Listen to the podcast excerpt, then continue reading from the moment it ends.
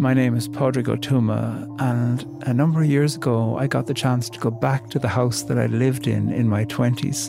It was amazing to have the opportunity to go in, and I opened the door to the room that I had lived in for four years and put my hand on the ground and felt like I was being made again and touching who I was in my 20s by being in there and honouring the ground place holds so much. Obviously, the material objects that are in there, but it is more than that. It's who we've been in this place. And poetry that speaks of place is always speaking about more than just what's there. What's there holds something much bigger than the material reality of itself.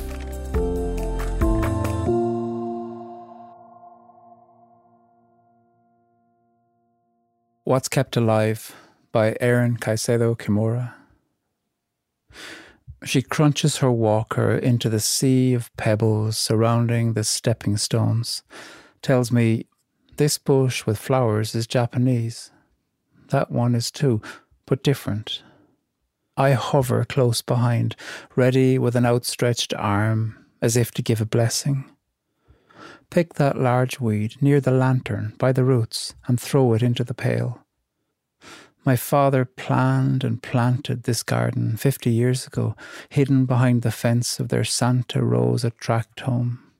But he's gone now. She hires a hand to rake leaves, prune branches once a month. Soon she'll be gone. I'll sell the house, return to Connecticut. A stranger will buy it, become caretaker of the garden, but won't know that from their San Francisco apartment, my father transported the Japanese maple, cradled in a small clay pot, the momiji now guarding the north corner, and that my mother chided him for bothering with a dying shrub.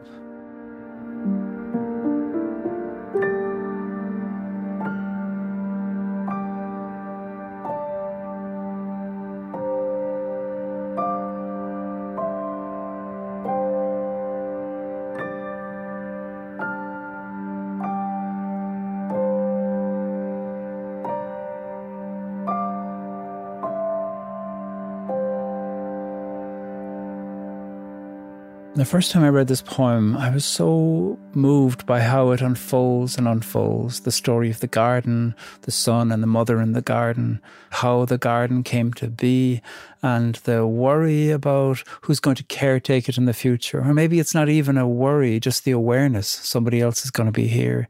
And then, right at the end of this really short poem, another unfolding, the chiding that happens between spouses. What are you doing bothering with that dying shrub? Over and over again, there's recognizable life happening in so many of these small elegant turns.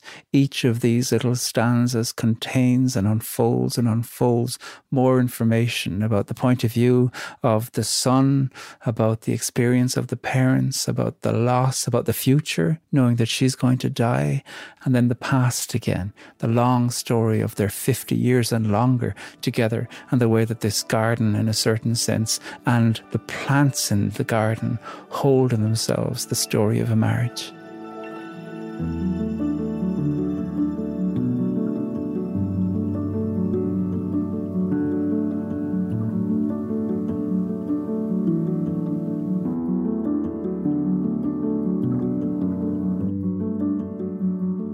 The mother in this poem is using a walker. There's a sea of pebbles in the garden, and the son is hearing from her bits about what's in the garden.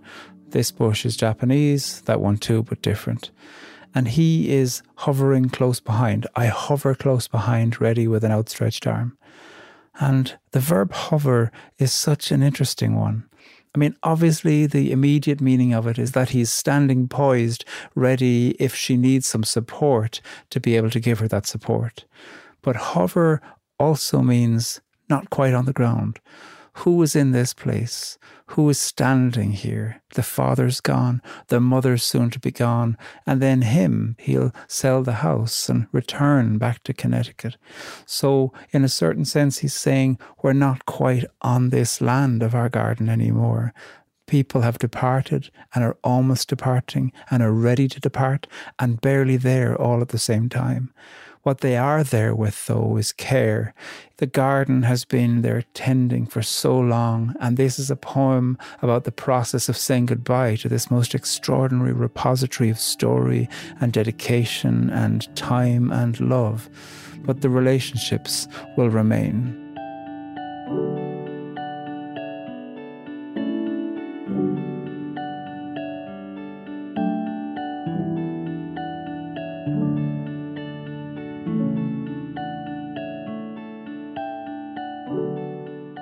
Aaron Caycedo Kimura is a Japanese American poet, and you see the ways within which Japan is present in this poem. And this garden that we're hearing about throughout this poem has pebbles and stepping stones and different kinds of bushes, Japanese bushes, some with flowers. And then there's weeds as well. And there's a pail waiting to hold the weeds. There's a lantern and then that Japanese maple also, which had been cradled in a small clay pot. What a gorgeous choice of word here, cradled, like a baby, the momiji, which is guarding the north corner. Therefore, I see this garden as having a sense of space. It may not be huge, I don't know, but there is space within it for holding a variety of these plants, each of which seems to hold something very important in terms of time and love. I've got so many friends for whom gardening is something much more than just growing. It is a way of turning off. It is a way of getting your hands dirty, literally, and that the dirt itself is the place of sustenance and growth. It is a way, too, of marking a year and marking time. This plant is gone, but it'll be back next year. I always love it when the flowers come up here, or when the leaves turn, or when I prune it back, or when I rake. A garden is a way within which to hold time, and there's cyclical time happening in the family. The father is gone, the mother is soon to be gone, the house will be passed on. But the tending of the garden and the way that the garden holds time, the way that a household holds time, all of these things are present in him as he's holding together the time that's changing.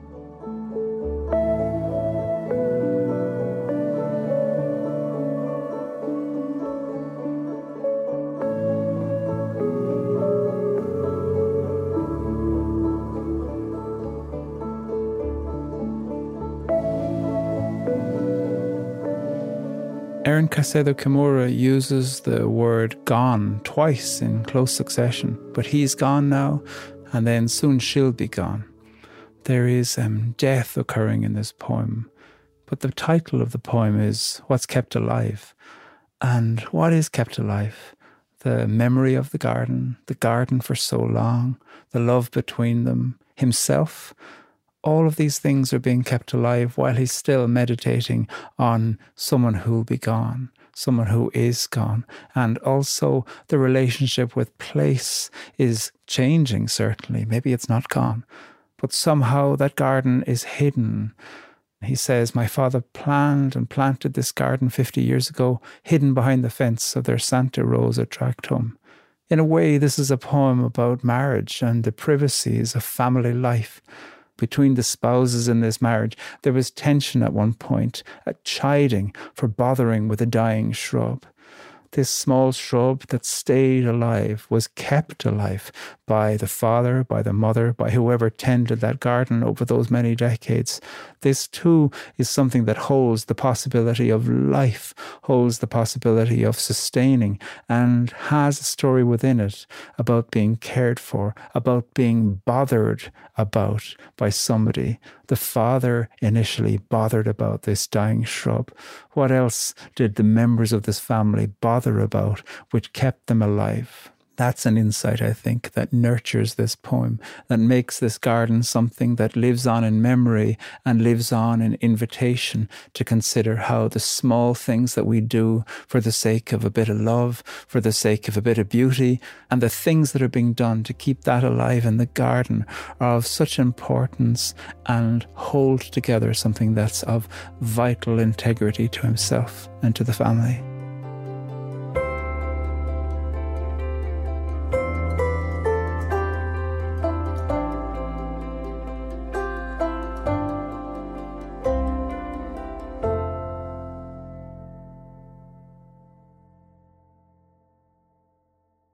What's Kept Alive by Aaron Caycedo Kimura. She crunches her walker into the sea of pebbles surrounding the stepping stones, tells me this bush with flowers is Japanese. That one is too, but different. I hover close behind, ready with an outstretched arm, as if to give a blessing. Pick that large weed near the lantern by the roots and throw it into the pail. My father planned and planted this garden fifty years ago, hidden behind the fence of their Santa Rosa tract home. But he's gone now. She hires a hand to rake leaves, prune branches once a month. Soon she'll be gone. I'll sell the house, return to Connecticut a stranger will buy it, become caretaker of the garden, but won't know that from their San Francisco apartment my father transported the Japanese maple cradled in a small clay pot, the momiji now guarding the north corner, and that my mother chided him for bothering with a dying shrub.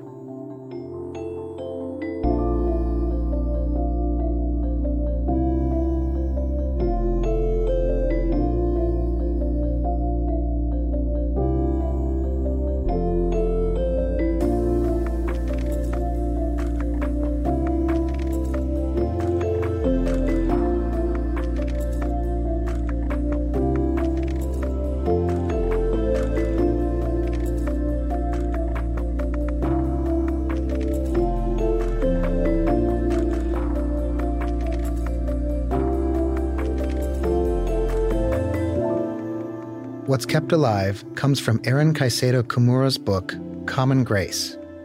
Thank you to Beacon Press, who gave us permission to use Aaron's poem. Read it on our website at onbeing.org.